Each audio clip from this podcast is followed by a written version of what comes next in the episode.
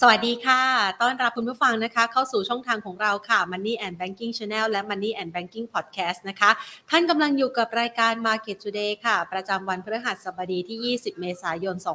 2566 นะคะ บรรยากาศการลงทุนของตลาดหุ้นไทยในเช้าที่ผ่านมาถือได้ว่ายังคงมีความวิตกกังวลนะคะ เกี่ยวกับกรณีของการถ้ามองไปปัจจัยภายนอกนะคะ เราจะเห็นได้ว่ามันมีความกังวลเกี่ยวกับเรื่องของภาพรวมการลงทุนที่อาจจะกังวลใจกันว่าแนวโน้มอัตราดอกเบี้ยค่ะขึ้นเนี่ยนะคะมันยังไม่สิ้นสุด แล้วก็มีโอกาสที่ธนาคารกลางหลากหลายแห่งทั่วโลก อาจจะมีการปรับขึ้นอัตราดอกเบี้ยอีก โดยเฉพาะอย่างยิ่งในฝากฝั่งยุโรปนะคะที่มีการรายงานตัวเลขอัตราเงินเฟ้อออกมาค่อนข้างจะสูงนะคะ ส่งผลทำให้มีการปรับพักฐานในหลากหลายสินทรัพย์แล้วค่ะ ในขณะเดียวกันนะคะฝากฝั่งของบ้านเราเองเนี่ยมันก็มีประเด็นเรื่องของการผิดนัดชำระหนี้นะคะของหุ้นสตาร์ที่ไปกดดันนะคะต่อหุ้นในกลุ่มสถาบันการเงิน โดยเฉพาะอย่างยิ่งใน SCB แล้วก็ทางด้านของ K-Bank เองนะคะ ประเด็นดังกล่าวเนี่ยก็ทำให้มีแรงเทขายออกมาค่อนข้างจะหนักแล้วค่ะ แล้วก็ฉุดทำให้ราคาหุ้นนั้นมีการปรับตัวลดลงมานะคะ อย่าง K-Bank เองวันนี้ปรับลดลงไปประมาณ 3%เศษ SCB เองปรับลดลงไปประมาณ 1%เศษนะคะ แล้วก็ส่วนทางด้านของ KTB เช้าวันนี้เนี่ยมีการรายงานตัวเลขผลประกอบการไตรมาสที่ 1 ที่เติบโตได้แบบ Q on Q ก็คือเทียบรายไตรมาสเติบโตขึ้นมา 24%นะคะหลังจากที่มีการใช้งานนะคะทั้งเรื่องของธุรกรรมทางการเงิน ผ่านออนไลน์นะคะผ่านแอปพลิเคชันต่างๆ ซึ่งณปัจจุบันเนี่ย KTB ก็ถือว่าเข้ามามีอิทธิพลต่อชีวิตประจำวันเราค่อนข้างเยอะนะคะ ก็ทำให้อัตราการเติบโตเป็นที่น่าสนใจแล้วค่ะ ในขณะเดียวกัน เราจะเห็นได้ว่าภาพความผันผวนที่เกิดขึ้น ในหุ้นกลุ่มสถาบันการเงินนะคะ ก็เลยเป็นแรงฉุดทำให้บรรยากาศการลงทุนในช่วงเช้าที่ผ่านมาอาจจะดูไม่ค่อยสู้ดีสักเท่าไหร่ ตลาดหุ้นไทยสุดท้ายแล้วนะคะ ในช่วงภาคเช้า ปิดตลาดไปที่ระดับ 1,573.86 จุดค่ะ ด้วยมูลค่าการซื้อขาย 28,759 ล้านบาท ปรับลดลงไป 6.87 จุดนะคะ แล้วก็อันดับทีสี่4นะคะเมื่อสักครู่นี้รายงานไป 3 กลุ่มและ 3 ตัวแล้วนะคะในกลุ่มสถาบันการเงิน อันดับทีสี่ 4 คือ BDMs ค่ะ ราคาไม่เปลี่ยนแปลงนะคะ ทรงตัวอยู่ที่ 29 บาท 50 สตางค์ส่วนทางด้านของปตทสพเองค่ะ ปรับลดลงไป 1.9%นะคะอะพอเห็นปตทสพปรับลดลงแบบนี้ขอไปตรวจสอบราคาน้ำมันให้กับคุณผู้ชมกันสักหน่อย ราคาน้ำมันนะคะในตลาดโลกช่วงจังหวะเวลานี้เนี่ยมันก็มีความกังวลนะคะ คือก่อนหน้านี้เนี่ยหลังจาก OPEC Plus นะคะมีการปรับลด ประกาศปรับลดกำลังการผลิตนะคะ เป็นปัจจัยหนึ่งที่ทำให้ราคาน้ำมันพุ่งทะยานขึ้นมาเหนือระดับ 80 ดอลลาร์ต่อบาร์เรล แต่ท่ามกลางสถานการณ์ที่ยังคงมีความกังวลเกี่ยวกับภาวะเศรษฐกิจถดถอย ตัวเลขเศรษฐกิจต่างๆ บางครั้งออกมาดีบางครั้งออกมาแย่นะคะ ก็อาจจะทำให้ราคาน้ำมันนั้นยุบย่อลงมา แล้วก็ปตทสพเองวันนี้ก็ปรับลดลงมาด้วยเช่นเดียวกัน เวสต์เท็กซัสนะคะ ราคาล่าสุดอยู่ที่ 78 ดอลลาร์ 26 เซนต์แล้วค่ะอะมาดูกันนะคะสำหรับภาพบรรยากาศการลงทุนวันนี้นะคะไล่เรียงกันในช่วงครึ่งเช้าไปเรียบร้อยแล้วนะคะว่าบรรยากาศโดยรวมเป็นยังไงกันบ้างนะคะ เดี๋ยวเรามาปรึกษาทางด้านนักวิเคราะห์กันดีกว่า ว่าเราจะมองหาโอกาสนะคะ ช่องทางการลงทุนที่ปลอดภัยหน่อยนะคะ หลบเลี่ยงความเสี่ยงในช่วงเวลานี้ได้อย่างไรกันบ้างนะคะ ก่อนอื่นขอขอบพระคุณนะคะ ผู้ใหญ่ใจดีที่ให้การสนับสนุนรายการของเราค่ะ เมืองไทยประกันชีวิตค่ะ ไปพูดคุยกันนะคะ จากทางด้านของ การนัดหมายนะคะกับนักวิเคราะห์ของเราในวันนี้นะคะ คุณบาสพาดอนเตียรณปราโมทรองผู้อำนวยการสายงานวิจัยจากบริษัทหลักทรัพย์เอเชียพลัสค่ะ สวัสดีค่ะคุณบาสค่ะ ครับ สวัสดีครับ ค่ะ วันนี้บรรยากาศการลงทุนไม่สู้ดีเลยนะคะ มีความกังวลใหม่เกิดขึ้น ในฝากฝั่งของสถาบันการเงินไม่ใช่เพียงแค่ขึ้นเครื่องหมาย XD นะ เอาเรื่องนี้ก่อนละกันนะคะ เพราะว่าเป็นประเด็นที่ค่อนข้างกังวลใจการเกี่ยวกับเรื่องของหุ้นสตาร์เรามองยังไงบ้างคะสำหรับประเด็นของ SCB แล้วก็ K-Bank ที่ถูกแรงเทขายออกมาวันนี้อะค่ะ ครับก็เป็นนานๆเราจะเจอหุ้นแบงค์ที่ขึ้นลงไม่เหมือนกัน นะครับปกติก็ต้องขึ้นขึ้นลงพร้อม ๆ กันนะครับค่ะก็จะเห็นแล้วว่าเอ่อคนที่ลงมาเยอะวันนี้เป็นเป็น K-Bank กับ SCB นะครับส่วนหนึ่งก็มีเอ่อสำนักข่าวตีความนะครับว่า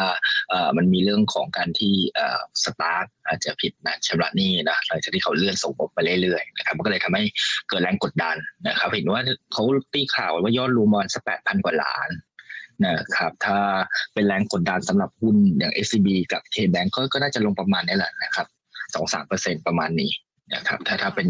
เป็นจริงนะครับเป็นจริงก็ถือว่าก็เป็นความแพนิคตกใจสำหรับในเรื่องนี้ระดับหนึ่งนะครับสำหรับสองตัวนี้นะครับ KBank กับ SCB ค่ะค่ะกับส่วนคนอื่นก็แต่จริงๆเราต้องไปรอดูไส้ในจริง ๆ ว่ามีอยู่เท่าไหร่และมีแบงก์อะไรกันบ้างนะครับสำหรับประเด็นเรื่องนี้ครับค่ะ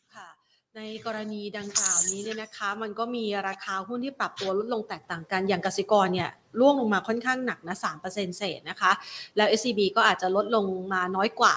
เรามองสัดส่วนที่เขามีอยู่ในพอร์ตสินเชื่อ อันนี้ก็ต้องไปประเมินอีกใช่ไหมคะ ว่ามันมีสัดส่วนของพอร์ตสินเชื่อตัวนี้ ในแต่ละแบงก์มากน้อยแค่ไหนอะคะใช่ใช่ใช่ใช่ครับก็เหมือนว่ารายละเอียดผมยังไม่เห็นนะครับว่าว่ามันตีออกมา ว่าเป็นแบงค์ไหนยังไงบ้างนะครับ แต่ว่าในในข่าวเขียนมาว่าเป็นเป็นสองแบงค์นี้สองแบงค์นี้ก็เลยลงมานะครับ ตรงนั้นต้องต้องดูกันอีกทีนะครับในในส่วนตัวผมยังไม่ไม่เห็นนะครับค่ะถ้าในลักษณะแบบนี้เราแนะนำนักลงทุนยังไงดีล่ะคะ หลีกเลี่ยงไปก่อน รอดูอืมข่าวให้ชัดเจนก่อนใช่ไหมคะครับส่วนตัวผมคิดอย่างนั้นนะครับ เพราะว่าเพิ่มมันประประจวบเหมาะกันพอดีนะครับแบงก์จริงๆอะต้องถูกต้องบอกว่าถูกการกะเก็งกำไรกันมาตั้งแต่ช่วงต้นปี นะครับเรื่องของงบนะครับเพราะค่อนข้างที่จะดูดีนะครับในไตรมาสที่หนึ่งแล้วก็เป็นช่วงของการประกาศเครื่องหมาย XD ด้วยนะครับประกาศเครื่องหมาย XD มันก็เลยทำให้มีการกะเก็งกำไรกันมาก่อนได้นะครับ พอจบเรื่องบวกสองเรื่องนี้กับมีปัจจัยลบเข้ามาเนี่ยมันอาจจะต้องใช้เวลารอแป๊บหนึ่งนะครับรอแป๊บหนึ่งเพราะว่าคนที่ซื้อมาเก็งปันผลอะไรก็อาจจะมีการ ขายสั้นๆนะครับในช่วงนี้ขายกำไรก่อนด้วย แล้วก็มีปัจจัยลบมาด้วยดังนั้นผมว่าสำหรับในกลุ่มแบงก์อาจจะสำหรับสองตัวนี้ก็ค่ะก็รอกันแป๊บหนึ่งดีกว่า รอเห็นความชัดเจนหน่อยแล้วมันก็อาจจะเสด็จน้ำเรื่องของไอ้ตรงเอ่อการขายเองขายเรื่อง XD บางคนเขาได้ XD แล้วก็เปลี่ยนตัวประมาณเนี้ยนะครับครับค่ะอย่างตัวอื่นๆ นี่จะถูกห่างเลขไปด้วยไหมคะ หลังจากที่ภาพรวมทางด้านจิตวิทยาการลงทุนในกลุ่มสถาบันการเงินดูไม่ค่อยสู้ดีสักเท่าไหร่ค่ะ อืม ถ้าไปดูเรื่องของการส่งงบอะไรก็มีมีตัวใหญ่อยู่แค่ไม่กี่ตัวนะครับ เท่าที่ผมเห็นก็มีแค่แค่สตาร์นะครับผมว่า อ่าตัวตัวที่จะประกาศเรื่องแบบเดียวกับสตาร์เนี่ยอาจจะจะไม่ไม่เห็นนะส่วนตัวคิดว่ามันโอกาสน้อยมากอะครับค่ะครับอ่าฮะนะคะ ก็อาจจะใช้เวลานะคะให้นักลงทุนได้มีการประเมินสถานการณ์แล้วก็รอข้อเท็จจริงกันก่อนด้วยนะคะอ่าทีนี้เรามาดูบ้างนะคะ เรื่องของผลประกอบการไตรมาสที่ 1 ออกมาเรียบร้อยแล้วนะคะ คือเริ่มทยอยออกมาบางธนาคารดีนะคะ เมื่อเทียบ year on year บางธนาคารเทียบ Q on Q ก็ดูดีเติบโตมากยิ่งขึ้นนะคะ เราประเมินในช่วงโค้งแรกที่ออกมาในแต่ละธนาคารเนี่ยยังไงบ้างคะ สำหรับเออผมมองผมมองเป็นภาพรวมเลยแล้วกันนะครับ อันนี้ถือว่าเป็นเรื่องบวกนะค่ะนะครับ ในในในเบื้องต้นเนี่ยฝ่ายวิจัยเราเราทำนะครับ preview นะครับทางด้านของกำไรบริษัทจดทะเบียนนะไม่ว่าทั้งเป็นกลุ่มแบงก์แล้วก็ real sector เลยนะครับ ตอนนี้ทำมาทั้งหมดเอ่อหนึ่งในสี่ของ Market Cap ตลาดรวมแล้วนะครับ ต้องบอกว่าเออกลับกลายเป็นเห็นการเติบโตนะครับเติบโตสามสิบเอ็ดเปอร์เซ็นต์คิวคิวแล้วก็เก้าเปอร์เซ็นต์ยอนเยีย อาจจะเห็นว่าสามสิบเอ็ดเปอร์เซ็นต์คิวคิวเหรอ ถ้าจำกันได้นี่ไตรมาสที่สี่ปีที่แล้วนี่ เหลือแค่หนึ่งจุดหกแสนล้านเองนะครับกำไรบริษัทจดทะเบียนนะครับปกติกำไรบริษัทจดทะเบียนแต่ละไตรมาสเนี่ยเกินสองแสนล้านอยู่แล้วนะครับ ก็ก็มันเป็นภาพที่ที่ค่อนข้างที่จะดูดีขึ้นนะครับดูดีขึ้นนะครับอันนี้เป็นเป็นถือว่าเซนเ i เมนที่ดีเลยนะครับเป็นสายที่ดีนะครับ แต่ว่าเผอิญพอนักลงทุนเนี่ยมีบทเรียนเนาะจากไตรมาสที่สี่พอออกมากำไรออกมาเนี่ย เอ่อ negative surprise นะครับกำไรตัวบริษัทจดทะเบียน drop แรงมากเลย drop กันโอ้สามสิบสี่สิบเปอร์เซ็นต์นี่เป็นต้นเนี่ยมันก็เลยเห็นแรงเทขายไม่ใช่แค่นักลงทุนไทย แต่นักลงทุนต่างประเทศก็ขายมาด้วยนะครับในเดือนกุมภาพันธ์ถ้าจำกันได้นะครับตรงนี้ก็เลยทำให้ไม่ว่าจะเป็นนักวิเคราะห์หรือใครก็น่าจะ conservative กันมากขึ้นรวมถึงบริษัทจดทะเบียนเองก็เวลาเอ่อพูดถึงเรื่องของกำไรไตรมาสที่หนึ่งเนี่ยอาจจะค่อนข้างที่จะ conservative มากขึ้น นะครับแต่ว่าแม้ conservative มาแล้วผมก็มองว่ามันเห็นทิศทางที่ค่อนข้างที่จะมีโอกาสฟื้นเนาะ Q on Q ขึ้นมาได้ดีตามที่บอกนะครับ อันนี้เป็นเป็นถือว่าเป็นสายที่ดีนะครับครับค่ะอ่างั้นเราขยับไปต่อที่ปัจจัยต่างประเทศกันบ้างนะคะ ช่วงนี้เนี่ยเรามีความกังวลเกี่ยวกับแนวโน้มดอกเบี้ย ทั้งในสหรัฐทั้งในยุโรปเองมันเป็นภาพหนึ่งที่กดดันต่อตลาดหุ้นไทยด้วยหรือเปล่าคะ สำหรับดอกเบี้ย ผมว่ามันจะไม่ใช่เรื่องกดดันมากแหละนะครับ เราโดนกดดันเรื่องดอกเบี้ยเนี่ยตั้งแต่ปีที่แล้วมาหนักมากนะครับสหรัฐนี่ถ้าจำกันได้เนี่ยในปลายปลายปีนู้นเลยนะครับ ปีสองหนึ่งเนี่ยดอกเบี้ยเขาอยู่แค่ศูนย์จุดสองห้าเองนะครับมาวันนี้กลายเป็นห้าเปอร์เซ็นมาแล้วแปลว่าขึ้นมาตั้งสี่เปอร์เซ็นกว่าภายในปีเดียว มันก็เลยเกิดเกิดการติดติดขัดขัดนะครับสำหรับดอกเบี้ยที่มันยืนสูงเร็วนะครับในฝั่งสหรัฐนะครับแต่ว่าหลังจากนี้เราก็น่าจะเห็นการขึ้นดอกเบี้ยของสหรัฐที่ที่ลดน้อยลง นะครับ แต่ว่าผมว่าปัญหาเนี่ยมันจะไปอยู่เรื่องของความกังวล recession มากกว่านะครับความกังวล recession มากกว่า โดยเฉพาะที่เราจะเจอก็คือในสัปดาห์หน้านะครับเราจะเห็นการรายงานตัวเลข GDP ของสหรัฐออกมานะครับในเบื้องต้นผมเห็นว่ามันมีการชะลอลงนะครับคิวนคิวเหลือสักประมาณสองเปอร์เซ็นต์ ถ้าในไตรมาสที่แล้วอยู่ที่ 2.6%ตรงนี้ก็ต้องต้องรอดูนะครับระมัดระวังกันนิดหนึ่งนะครับอีกอันนึงก็ตัวเลขเงินเฟ้อเนี่ยนะครับ PCE นะครับรายงานออกมาถ้าเกิดมันลงไม่เยอะนะครับ ลงไม่เยอะเนี่ยก็อาจจะมีความกังวลเรื่องนี้กันกลับมาอีกครั้งหนึ่งได้นะครับดังนั้นผมว่าก็จะเป็นความ ข้างภายนอกเนี่ยยังดูติดติดขัดขัดหน่อยนะครับ เพราะว่าอย่างแบงก์สหรัฐเองเนี่ยที่มีการรายงานมาก็มีการตั้งการตั้งสำรองเพิ่มมากขึ้นนะครับ ก็ปัญหาเรื่องของงานที่ดอกเบี้ยมีการเร่งขึ้นมาเร็วเนาะหรือว่าเราก็เห็นแบงก์หลายแบงก์ที่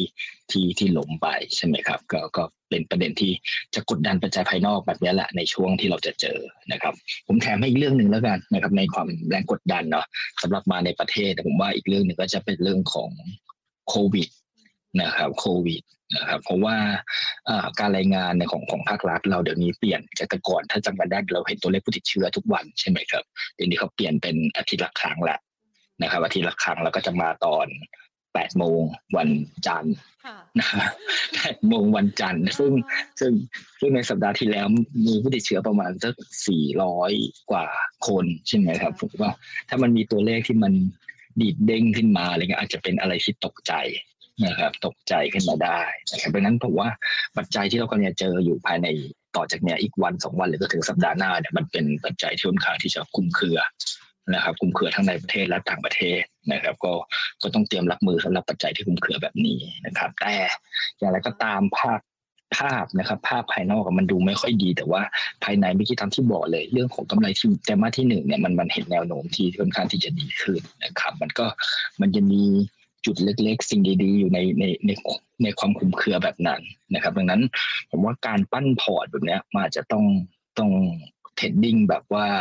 เอ่อรอจังหวะดี นะครับรอจังหวะดีๆ ย่อตัวลงมาระดับหนึ่งก็ค่อยหาทางทยอยเข้า โดยเฉพาะพวกหุ้นที่แบบเอ่องบกำไรฟื้นขึ้นมาดีนะครับถ้าให้ข้อมูลเพิ่มนิดนึงแล้วกันนะครับ ซึ่งที่ที่เกิดเรื่องของกำไรไตรมาสที่หนึ่งออกมาเนี่ย ถ้าที่เพื่อเบื้องต้นที่เห็นเนี่ย มันฟื้นมาได้ดีเนี่ยผมไปดูย้อนหลังนะครับ เปรียบเทียบและภาคกำไรนะครับกำไรทะเบียนเวลาผ่าน bottom out นะครับ หรือว่าผ่านจุดเลวร้ายเนี่ย แล้วค่อยฟื้นขึ้นเป็นชวนคิวเนี่ยส่วนใหญ่หุ้นมันจะขึ้น นะครับ ส่วนใหญ่หุ้นมันจะขึ้นเซตเองก็เป็นแบบนั้นนะครับเขามักจะฟื้นได้ดี แต่นั้นถ้าเราหาหุ้นที่เอ่อกำไรก็ค่อยทยอยฟื้นขึ้นมาได้เนี่ยแล้วราคาย่อมาให้ในในพามในยามปัจจัยภายนอกไม่ค่อยดีนะผมว่าก็ยังพอที่จะoutperform ตลาดได้นะครับครับยังมีความมีโอกาสอยู่ยากหน่อย แต่ก็น่าจะพอทำได้อยู่ครับรายชื่อหุ้นที่พอจะมีกำไรฟื้นขึ้นมาดีนี่คุณบาสพอจะมีรายชื่อให้เราบ้างไหมคะก็ก็ ก็พยายามจะหามาอันนี้อันนี้อยู่นอกเหนือจากหุ้นปั้นพอร์ตในธีม China Play หรือเปล่า อันนี้ถามไว้ก่อน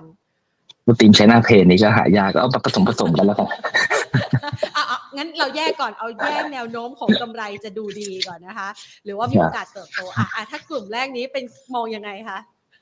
ก็ถ้ากำไรดูดีนะเมื่อกี้เมื่อกี้บอกแล้วถ้าตาม technical นะเผอิญคนจะงงกันนิดนึงว่าเวลาเราดูเราต้องดูเยียร์เยียหรือ Q on Q นะครับเผอิญเวลาหุ้นเนี่ยเราพูดถึง seasonal เราพูดถึงช่วงก่อนหน้าอย่างดังนั้นมันจะให้น้ำหนักที่ Q on Q มากกว่านะครับในในกรณีการการเทรดนะครับ แต่ว่ากรณีผลประกอบการอะไรทั้งหมดถ้าดูภาคปีเขาจะดูทั้งคิวคิวเยียร์เยียรวมกันนะครับก็เอาเป็นว่าเราก็พยายามแบ่ง sector มาให้นะครับ ว่าคนที่จะ ฟื้นได้ดีนะครับทั้งคิวคิวเยนเยียก็จะมีอย่างแบงค์นะครับเราเห็นประกาศมาแล้วโตทั้งคู่เลยนะครับทั้งคิวคิวเยนเยียรับเหมานะครับโรงไฟฟ้าประมาณนี้พวกนี้โต Q on Q Year on Year ไตรมาสที่หนึ่งนะครับเราเราคาดว่าเป็นแบบนั้น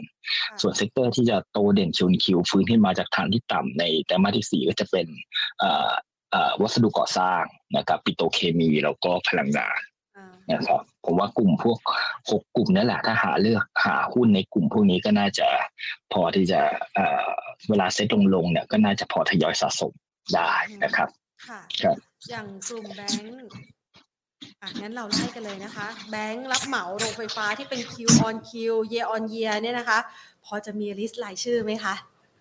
ค่ะก็ถ้าอันนี้มันก็เอาเป็นพอดีผมก็เลือกมาให้เหมือนกันนะครับ แต่มันก็จะไปตรงกันในนี้แหละ เราก็แนะนำเลยแล้วกันนะถ้าถ้าถ้ารับเหมานะครับ รับเหมาเราเอ่อชอบอ่าสเต็กนะครับสเต็กต้องบอกว่าปีนี้ลงมาให้อ่าแปดเปอร์เซ็นละนะครับหุ้นเหลือต้นปี แต่ว่าเอ่อลองไปดูพวกงบนะครับ ของรัฐบาลต่างๆอย่างงบประมาณเนี่ยของรายงบประมาณรายจ่ายเนี่ยรายปีเนี่ยเราเห็นว่าเราไปใส่งบของการลงทุนมากขึ้นด้วยนะครับรับเหมาก็ควรจะได้ประโยชน์ นะครับถ้าสเต็กเนี่ยถ้า bottom out ขึ้นมานะครับปัจจัยภายในที่มันดูดีในมุม valuation เนี่ยผมว่ามันมีหลาย ๆ เรื่องที่น่าสนใจนะครับอย่างแรกเลยก็คือปัญหาปีที่แล้วเนี่ยเขาขาดแคลนแรงงาน นะครับตอนนี้เขาก็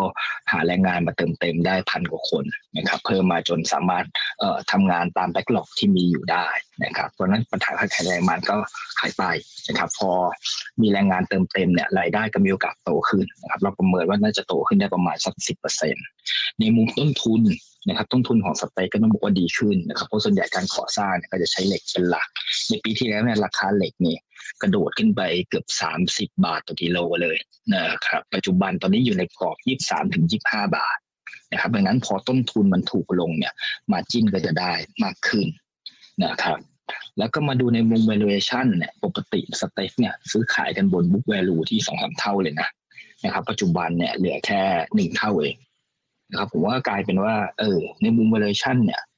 ดูดีถูกในมุมแนวโน้มการเติบโตก็ก็ชัดเจนว่าไตรมาสที่หนึ่งเนี่ยต้องต้องโตได้ดีทั้งคิวคิวแล้วก็เยือนเยียนะครับรายได้ดีขึ้นต้นทุนถูกลงนะครับ ก็ก็เลยว่าสเปคเป็นอะไรที่น่าสะสม และทุกๆครั้งเวลามีเรื่องของการเลือกตั้งอะไรเข้ามาเนี่ยหุ้นรับเหมามักจะได้กระแสนะครับขณะที่ปัจจุบันนี้ ราคายังแทบไม่ขยับขึ้นเลยเท่าไหร่เลยนะครับกับตรงกันข้ามกับปัจจัยที่ที่กล่าวมา นะครับนั่นก็ก็เลยแนะนำสเต็กนะครับ ให้ราคาเป้าหมายที่ 15.5 บาทครับค่ะอะขยับไปต่อที่ตัวโรงไฟฟ้าบ้าง โรงไฟฟ้านี่มองยังไงคะโรงไฟฟ้าแนะนำเป็นเป็น B.Grimm ค่ะนะครับ B.Grimm คือโรงไฟฟ้าก็คล้ายๆกันนะครับ ถ้าเกิดเรามาดูราคาเอ่อ commodity ช่วงวันสองวัน พอกังวล recession กลับไปอีกเนี่ยคราวนี้กลายเป็นราคา commodity ย่อตัวลง เยอะนะครับ ราคาน้ำมันสัปดาห์สัปดาห์ที่แล้วก็ลงมา5%ละนะครับ อย่างเช่นเมื่อวานในราคาก๊าซธรรมชาติก็ลงมาตั้ง6-7%นตนะครับเพราะราคาพวกก๊าซธรรมชาติอะไรเนี่ยขยับลง มันก็จะดีต่ออต้นทุนของโรงไฟฟ้านะครับโรงไฟฟ้าขณะเดียวกันในฝั่งของรายได้นะครับ ค่า FT เนี่ยต้องบอกค่า FT เฉลี่ยในในไตรมาสหนึ่งนี้เนี่ยมันสูงกว่าปีที่แล้วนะครับ ก็มีการเพิ่มขึ้นมาตั้งประมาณสัก 62 สตางค์ นะครับเพราะฉะนั้นรายได้เพิ่มขึ้นต้นทุนลดลงนะครับ แนวโน้มกำไรก็ต้องโตได้ดีนะครับดังนั้นก็ก็ทำให้ B.Grimm ก็เป็นอะไรที่น่าสนใจนะครับเพราะว่าคราวที่แล้วเนี่ยทุกคนก็หลีกเลี่ยงพวกหุ้นโรงไฟฟ้ากัน เพราะว่ากลัวเรื่องของเอ่อเนาะต้นทุนเงินเฟ้อต่างๆ ที่มันแพงใช่ไหมครับผมว่าอันนี้มันมันผ่อนคลายขึ้นมาเยอะนะครับแล้วก็พวกหุ้นโรงไฟฟ้ามันจะเป็นหุ้น defensive ด้วยค่ะเห็นราคาย่อๆลงมาผมว่าก็ก็เป็นโอกาสสะสมได้เหมือนกันสำหรับ B.Grimm ครับอ่าฮะงั้นขยับไปที่กำไร Q on Q นะคะ ที่จะเติบโตกันบ้างนะคะ วัสดุก่อสร้างตัวไหนไว้ดีคะวัสดุก่อสร้างเนี่ย ส่วนตัวเขาถ้าพูดไปคนอาจจะปูนใหญ่เนะครับก็ยังไม่ขึ้นเลยนะครับ แต่ว่าเราเห็นว่าโอกาสจะขึ้นมาก็ก็เยอะนะครับ แต่ว่าถ้าเอาแน่เอาแน่เอานอนเนี่ยผมว่าอาจจะเอาไปเป็นที่ลูกเขาก็ได้นะครับ SCGP ก็ได้นะครับ ก็แต่ว่าจะอยู่ในแพคเกจจิ้งเนาะแต่ก็ถือว่าเป็นเป็นลูกของของวัสดุก่อสร้างไม่ค่อยสู้ดีเท่าไหร่เลย แต่น่าสนใจอ่ผมว่าน่าสนใจถึงเพราะว่าจุดส่สุวนดแล้วประมาณนี้เหรอคะผมว่าราคาหุ้นก็ลงไประดับปีสองหนึ่งนะครับแนวโน้มกำไรก็สูงกว่าปีสองหนึ่งแล้วค่ะนะครับมันอาจจะเห็นว่า เอ้ยกำไรแต่ว่าสที่หนึ่งก็ยังไม่ได้ฟื้นขึ้นมาเด่น นะครับ ก็เลยทำให้เกิดหลาย ๆ ท่านหลายๆเฮาส์ก็อาจจะมีการปรับประมาณการลงอะไรอย่างนี้นะครับ แต่ว่าหุ้นเนี่ยตั้งแต่ต้นปีมันลงมาตั้งแต่สามสิบเปอร์เซ็นต์ละค่ะผมว่ามันเกินไปกับกับในมุมของพื้นฐานของเขานะครับ ในขณะที่เอ่อเราเห็นคำสั่งซื้อนะจากฝั่งของจีนเพราะจีนเขาเปิดประเทศเนี่ยคำสั่งซื้อของจีนมันกลับมาเป็นแปดสิบเปอร์เซ็นต์ละนะครับ จากไตรมาสที่แล้วนะครับดังนั้นก็ก็มีโอกาสเห็นรายได้ที่มันดีขึ้นในไตรมาสที่หนึ่งนี้แน่นอนเมื่อเทียบกับไตรมาสที่สี่ นะครับขณะเดียวกันพวกต้นทุนพลังงานต่าง ๆ ต้นทุนของเขาเนี่ย มันก็เริ่มถูกลงนะต้นทุนเยื่อกระดาษอะไรก็ถูกลงนะครับหลักการประมาณเนี้ยแหละ มันก็เลยทำให้เออหุ้นก็ยังมีแนวโน้มในมุม valuation เนี่ยน่าสนใจ ในมุมกำไรก็ก็ยังเติบโตนะครับค่ะอาจจะไม่ได้กลับไปได้ร้อนแรงเหมือนกับปีก่อนนะครับ แต่ว่าราคาหุ้นมันก็ย่อมาเล็กเหลือเกินนะครับ จุดนี้ผมว่าไม่ได้ไม่ใช่จุดถอยละอาจจะต้องเป็นจุดจุดการเพราะดูในทรงกราฟเพื่อดูน่ากลัวเนาะ ผมเห็นแล้วก็ก็น่ากลัวเหมือนกันแต่ดูแต่ไม่มีมีมุมฟื้นแต่มีมุมดีนิดนึงแล้วกันว่ามันเจนน้อยๆ RSI ก็เข้าเขต oversold แล้วก็มีมีมีมี divergence นะผู้ดี divergence เล็กๆน้อยๆนิดๆหน่อยๆครับครับหลายๆคนบอกว่า oversold แล้วมี oversold อีก ครับครับอ่าครับนะคะก็เอาไว้ให้คุณผู้ชมได้ดูนะคะ อันนี้เขาเรียกว่ามันก็เกิดอ๋อ divergence จากยอดของต่ำสุดคราวที่แล้วเนาะตั้งแต่ปีที่เท่าไหร่อะตั้งแต่สักประมาณปีที่แล้วนะคะสองสองพันยี่สิบเอ็ดนู่นเนี่ยนะอะครับครับงั้นเรามาดูต่อนะคะปิโตรเคมีกับพลังงานบ้างดีกว่านะคะปิโตรกับเคมีกับพลังงานเนี่ย เราสามารถอ้างอิงเข้าไปในทีม China Play ของเราด้วยใช่ไหมคะ ถ้าทีมชนะเพก็เป็น SCGP เมื่อกี้ครับอ๋อนี่อะอะเมื่อกี้นี้นะคะ คุณผู้ชมได้ไปแล้วนะคะ ทั้ง Q on Q นะคะ แล้วก็ทีม China Play ด้วย เดี๋ยวเราแยกอีกทีหนึ่งนะ วันนี้นี่ครบถ้วนเลยนะคะคุ้มมากเลยได้คุณบาสมาวันนี้นะคะอะงั้นเรามาดู Q on Q ก่อนปีโตรเคมีมองยังไงคะนี่เดี๋ยวเดี๋ยวเดี๋ยวคุณบาสคะก่อนที่จะไปครับคุณผู้ชมถามว่า แล้วแนวรับของเมื่อสักครู่นี้พูดถึงปูนใหญ่ใช่ไหมคุณผู้ชมก็เลยถามว่า แล้ว SCCC อืม อันนี้ปูนกลางใช่ไหมครับอ่ามองยังไงคะ ขอแนวรับไว้หน่อย โอ้โหมันต้องรับตรงไหนอะครับเนี่ย ตรงนี้ก็คือ นี่ก็คือแนวรับของปีที่เท่าไหร่แล้วเนี่ย เนี่ยสองพันยี่สิบเอ็ดเหมือนกันนะคะ แต่ว่ามันยังมีแนวรับถัดไปอีกนะคะ คุณผู้ชมผมผม มันเป็นอิงกับปูในประเทศเนาะมันนั้นมันก็ยังไม่เห็นนะมันต้องเป็นภาพของการที่เปลี่ยนผ่านของการเลือกตั้งเปลี่ยนผ่านของงบประมาณที่เข้ามาใช้ดังนั้นมันมันจะยังไม่ชัดนะครับ ในในส่วนตัวคิดว่าอย่างนั้นนะสำหรับปูนกลางครับค่ะนะคะถ้าถ้าเลือกถ้าเลือกก็เปลี่ยนไปเลือกแม่กับเลือกเลือกเลือกอีกตัวดีกว่า ครับครับครับนะคะอ่างั้นไปที่ตัว SCGP หรือว่า S ปูนใหญ่ปูนซีเมนต์ตัวใหญ่ดีกว่านะคะ อะงั้นเรากลับมาต่อนะคะ ที่ปิโตรเคมีกับพลังงานบ้างดีกว่านะคะ Q on Q อ่าฮะกำไรมีแนวโน้มเติบโตค่ะ ครับ ค่ะปิโตรเคมีมองตัวไหนไหมคะปิโตรเคมีก็ให้เป็น IVL นะครับผม IVL นี่ผมเห็นพวกคนบอกอุ้ยกราฟเต็มหลุดโลแล้ว แต่จะเป็นมันจะแปลกนิดนึงอะครับ IVL เวลากราฟเสียคุณชอบชอบชอบขึ้น ชอบหลอกอ่านะครับฮะเลยถ้าเกิดเอ่อ IBL หลุดโลตรง เดิมมาเนี่ยนะครับที่ 32.75เจ็ดห้าผมว่าอาจจะสะสมก็ได้เพราะทุกๆครั้งเวลากราฟเสียก็มักจะดีดกลับได้นะครับ ส่วนแนวโน้มเอ่อเทนเราเห็นสเปรดต่างๆ มันก็เริ่มดีขึ้น นะครับหลังจากโควิดจีนเปิดประเทศอะไรต่างๆนะครับแล้วก็เอ่อ IBL น่าจะฟื้นได้นะครับพี่วันคิวแต่เป็นความเด่นของ IBL อันนึงก็คือคนอาจจะลืมกันต้องลงทุนระยะกลางยาวนิดนึงนะคะอุตสาห์ย่อมาให้คือเขาจะเป็นไฮซีซั่นในแต่มาที่สองยิ่งอากาศเราร้อนขนาดนี้ด้วยเนี่ยยังไงพวกขวดน้ำอะไรก็ต้องก็ต้องขายดีมากขึ้นอยู่แล้วนะครับตามปริมาณการขายนะครับฉะนั้น IVL ก็ก็มีโอกาสฟื้นต่อเนื่องเลยนะครับตั้งแต่มาที่หนึ่งแต่มาที่สองขณะที่ราคาหุ้นก็ลงมาให้เยอะเหลือเกินนะครับครับ งั้นเราไปที่พลังงาน พลังงานมองตัวไหนไว้คะให้พลังงานตัวเอะพลังงานต้องบอกว่ามันดีดขึ้นมา เพราะว่าราคาน้ำมันมันขึ้นมาเยอะแต่คราวเนี้ยราคาน้ำมันมันเริ่มย่อกลับไปเนี่ยผมว่าอาจจะต้องอ่าอาจจะเลี่ยงเลี่ยงๆเอาไปก่อนค่ะนะครับเลี่ยงเลี่ยงๆไปก่อน ถ้าคุยกันก่อนหน้านี้ก็ใช้เก็งกำไรบรอสพแหละนะครับ แต่ว่ามันมันลงมันเลยใช่เพราะว่าเพราะว่า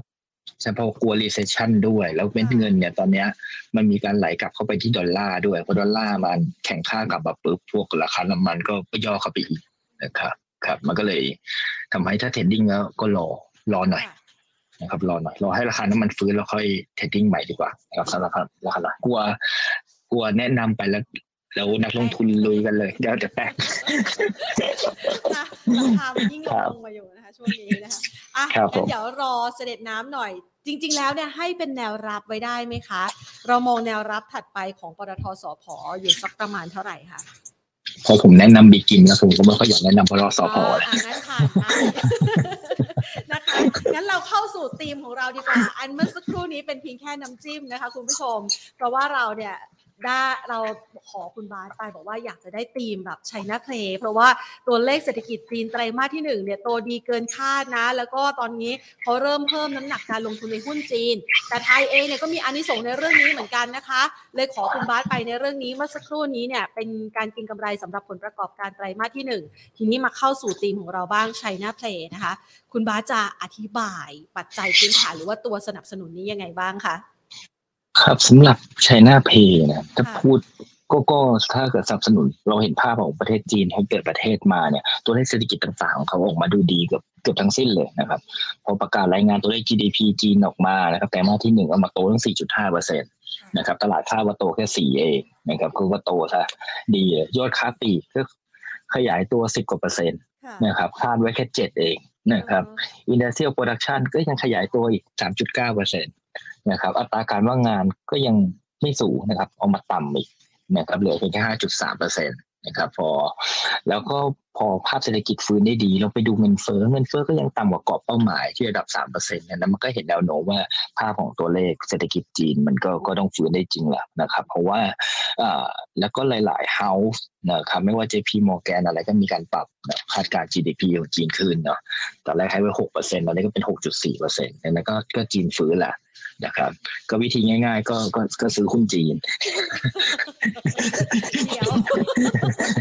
เดี๋ยวก่อนกลับมาแป๊บเชื่อว่าคุณผู้ชมหลายคนซื้อหุ้นจีนแล้วบ้านเราทีนี้มบ้านเรา บ้านเรามีบ้านเราบ้านเรามี DR ด้วยเหมือนกันนะครับอ๋อ DR พวกพวกนั้นก็ก็ก็พอช่วยได้เหมือนกันนะครับพวกอ่าแอรีบาบาพวกอะไรเงี้ยนะครับ แล้วก็กลับมากลับมาทางหุ้นไทยเราดีกว่าอ่ากลับมาก่อนผมผมดักคอไว้ ผมดักคอไว้ก่อนเดี๋ยวเดี๋ยวคนก็จะบอกอ้าวถ้าบอกจีนดีขนาดนี้ไม่ไม่งั้นไปก็ไปจีนซื้อจีนดีกว่าไม่ต้องซื้อไทยแล้วครับครับค่ะมาค่ะสำหรับหุ้นจีนอืมันติดอีกนิดนึงนะครับ เพราะว่าพอเราเห็นตัวเลขภาพรวมของจีนดีเนี่ยแล้วคราวนี้เราส่งออกไปที่จีนระดับสองนะครับวันนั้นภาพของเรา ภาพของเศรษฐกิจไทยเองก็ควรจะดีขึ้นด้วยนะครับเพราะว่าเราพึ่งพาจีนเป็นหลักเลยนะครับ แต่มันติดอยู่แค่นิดเดียวนะครับแบ่งเป็นสองอย่างต้องหาคนที่ทำธุรกิจกับจีนนะครับเป็นบริษัทที่ได้ประโยชน์เป็นกลุ่มแรก กลุ่มที่สองเป็นกลุ่มที่นักท่องเที่ยวนะครับ มันติดตรงที่แค่ว่าอีวันวันจันทร์เราเนี่ยแหละวันจันทร์เราเนี่ยแหละที่จะมีรายงานพวกตัวเลขการติดเชื้อโควิดอะไรเงี้ย นะครับ มันก็จะต้องต้องต้องดูกันตรงนี้นะครับ ก็ก็แน่นอนถ้าเกิดจีนมีการเปิดประเทศดีพวกคุณท่องเที่ยวอะไรต่างๆ มันก็ก็ดีตามไปด้วยนะครับดีตามไปด้วยก็รอดูแล้วกันถ้าวันจันทร์ตัวเลขพวกการติดเชื้ออะไรไม่ไม่ไม่ได้มีปัญหาไม่ได้อะไรยังไงนะพวกหุ้นกลุ่มท่องเที่ยวต่างๆ AOT เอราวันเซนเทลอะไรเงี้ยถ้าย่อตัวลงมาก็ก็เป็นอะไรที่น่าสนใจนะครับครับมันมันติดนิดเดียวสำหรับท่องเที่ยว แต่ว่าถ้าเราทำรายได้นะผมว่าก็ก็มีหลาย ๆ ตัวส่วนใหญ่ก็เป็นพวก เนยอย่างเงี้ยนะครับสำหรับกิจกบยางนะครับ แล้วก็ปูนใหญ่ SCGP อะไรพวกนี้ก็ก็ได้นะครับก็ได้นะครับถ้าอ้อมๆหน่อยนะครับ ก็ผมว่าพวกพวกพวก leasing นะครับพวก leasing ต่างๆ ก็ก็พอพอเป็นกระแสได้เหมือนกันนะแต่ว่าพอเศรษฐกิจต่างๆ เริ่มดีขึ้นนะครับ มันก็โยงไปเรื่องของการเมืองด้วยนะครับเพราะว่าแต่ละพรรคเนี่ยก็เน้นเรื่องของการแก้ไขปัญหาปากท้องอะไรแบบนี้ เนี่ยครับผมว่าเพราะว่าอ้อมๆหน่อยมาก็พวกกลุ่มกลุ่มไฟแนนซ์กลุ่มเอซิงก็ได้ด้วยเหมือนกันครับครับ ก็ให้ไว้ได้แค่นี้จริงๆนะครับ ส่วนเรื่องโควิดก็เคยให้ให้กรอบไว้นะครับ ผมก็ไปดูย้อนหลังมาให้ว่าโควิดตอน เราเคยเจอมาหลังจากโควิดจริง ๆ เนี่ยค่ะโควิดรอบอื่นๆละลอกละลอกเนี่ยเราเจอมาสี่ละลอก นะครับถ้าจำกันได้ มีพวกเดลต้าพวกตอนที่ทองหล่อที่สมุทรสาครที่โอไมครอนอะไรอย่างนี้นะครับถ้าถ้าดูเนี่ยทุกๆรอบเลยมันลงเฉลี่ยประมาณห้าห้าเปอร์เซ็นต์นะครับเซตลงเฉลี่ยสักห้าเปอร์เซ็นต์แต่ว่าถ้าเกิดไม่มีการล็อกดาวน์เนี่ยไม่ลงแป๊บเดียวเอง ลงไปถึงสัปดาห์นะครับ ลงแค่สองสามวันเท่านั้นนะครับอย่างเช่นตอนตอนเอ่อตอนที่ไม่มีล็อกดาวน์ด้วยแหละนะครับมันมันลงแป๊บเดียว แต่ถ้ามีล็อกดาวน์ขึ้นมาเนี่ยมันจะซึมนาน นะครับดังนั้นพอเรารู้เห็น downside แล้วเราเริ่มเห็นเรื่องประเด็นโควิดตั้งแต่วันจันทร์เนาะตอนนั้นเซ็ตอยู่พันหกร้อยกว่านะครับ ถ้าให้ลงมาเอ่อมันมีทั้งสามถึงห้าเปอร์เซ็นต์เนี่ยกรอบเซ็ตก็พันห้าร้อยเอ่อพันห้าร้อยห้าสิบพันห้าร้อยสี่สิบประมาณเนี่ยผมว่าก็น่าเป็นเป็นแนวรับได้นะครับสำหรับประเด็นเรื่องนี้นะครับเรื่องของโควิดนะครับก็ก็ให้เป็นทริคไว้แล้วกันนะครับว่าพอย่อลงมาเนี่ยถ้าเราไม่มีการล็อกดาวน์เนี่ย มันมีโอกาสดีดกลับได้นะครับ อยากให้ผู้คู่ท่องเที่ยวผู้อะไรก็รอดูเรื่องวันตัวเลขผู้ติดเชื้อไว้ไว้นิดหนึ่งนะครับไว้นิดหนึ่งค่ะครับอ่าครับงั้นเราขยับมาดูนะคะคำถามจากคุณผู้ชมทางบ้านกันบ้างดีกว่านะคะ เมื่อสักครู่นี้ถามตัวเอ่อปูนกลางไปแล้วนะคะ ก็มาดูที่ GPSC บ้าง GPSC นะคะรบกวนสอบถามครับ คุณอยู่ที่ประมาณ 65 บาท 88 สตางค์ ถืครัอบต่อหรือขายดีครับตอนนี้สำหรับอ่า GPSC นะครับแปลว่าเพิ่งซื้อเมื่อวานแน่เลยนะครับอาจจะซื้อตั๋วมาแล้วหลายไม้ก็ได้นะครับก็ค่ะอ๋อครับก็ก็ทุนอยู่ตรงนั้นผมแนะนำถือต่อแล้วกันนะครับค่ะมันจะประโยชน์ของ GPSC ได้ก็เหมือนตามตามบีกริมนะครับ ผมเห็นเรื่องของพวกราคาก๊าซธรรมชาติอะไรเงี้ยมันลงมาค่อนข้างที่จะเยอะค่ะนะครับสำหรับ GPSC ก็เป็นกำลังใจให้หวังว่าไม่ให้หลุดโลที่ 63 บาท นะครับเพราะถ้าหลุด 63 บาทมามันจะมันอาจจะมีกระแทกลงมาลึกได้นะครับ แต่ถ้าส่วนตัวคิดว่าไม่หลุดนะครับครับ แนะนำถือต่อครับสำหรับแนวต้านอยู่ที่ประมาณสัก68.75 ครับอ่าฮะนะคะงั้นไปต่อที่อาม่าอาม่าขอแนวรับแนวต้านหน่อยครับอาม่านะครับสำหรับอ่าภาพเราไม่ได้ดูนะหุ้นตัวนี้นะครับสำหรับภาพแนวรับก็คือราคาอยู่โซนประมาณนี้เลยนะครับเป็นโซนแนวรับนะครับไม่ว่าจะเป็นเส้น 200 เส้น 250 นะครับประมาณสัก 5.2 นะครับกรอบนี่แหละ 5.2 ถึง 5.3 นะครับแนวต้านแรกอยู่ที่ประมาณสัก5 5.6 บาทนะครับครับว่าก็ตรงโซนบริเวณนี้ก็น่ารักนะครับสำหรับในในเชิงกราฟนะครับค่ะไปที่ NRF NRF มองยังไงบ้างครับ NRF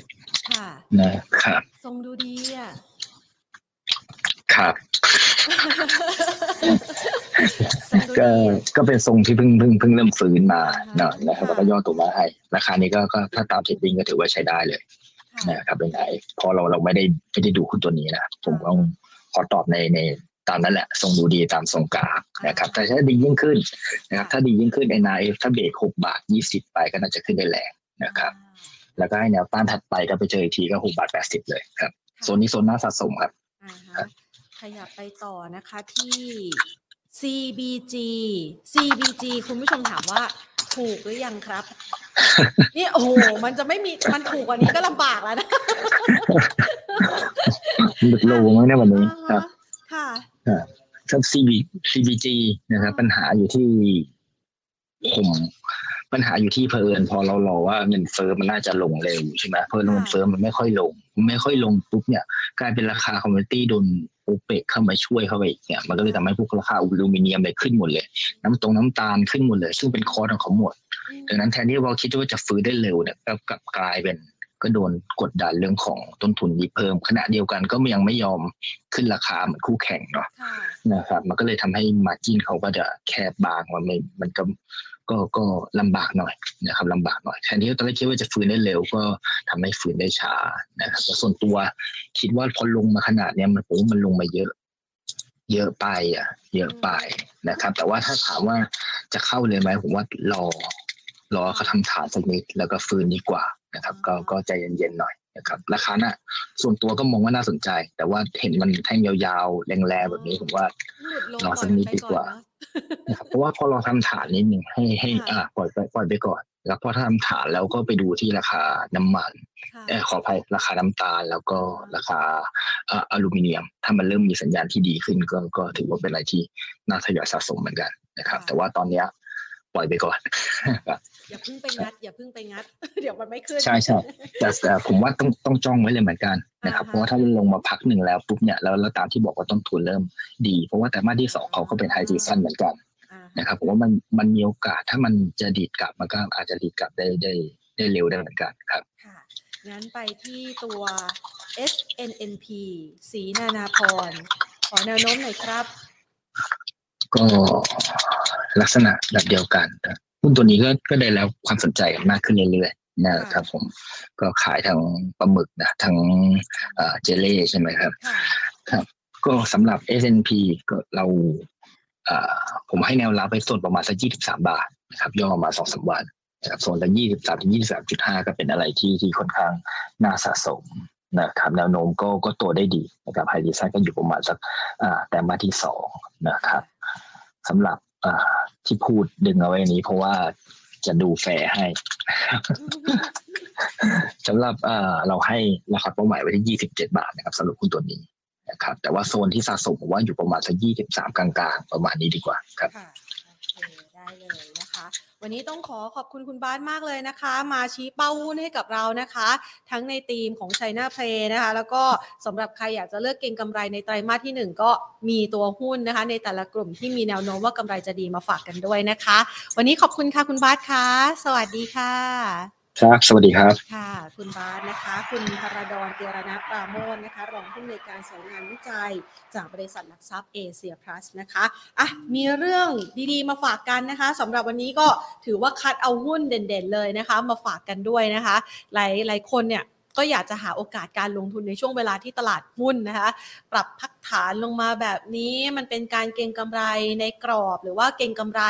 ตามธีมนะคะ ตามระยะเวลาตามเทศกาลแบบนี้นะคะ ก็เอามาฝากกันด้วยนะคะ เอาล่ะทิ้งท้ายกันนะคะ ด้วยงานที่น่าสนใจค่ะสำหรับใครที่อยากจะเพิ่มโอกาสการทำกำไรในหุ้นไทยตามเทรนด์การลงทุนในต่างประเทศนะคะ เดี๋ยววันที่ 22 เมษายนนี้ค่ะ ตั้งแต่เวลา 8 โมงครึ่งเป็นต้นไปจนถึงเที่ยงนะคะ ที่หอประชุม ศาสตราจารย์สังเวียนชั้น 7 ตลาดหลักทรัพย์แห่งประเทศไทย ทางด้านของบริษัทหลักทรัพย์ DBS นะคะวิกเ r ร์สนะคะมีการจัดงานสัมมนาค่ะ เป็นการจัดสัมมนาเจาะตลาดหุ้นไทยเทศกับเซียนหุ้น แล้วก็นักวิเคราะห์ชั้นนำนะคะ ดูจากภาพ โอ้โห หลาย ๆ ท่านเลยนะคะ ทั้งดรนิเวศนะคะ พี่มี่นะคะ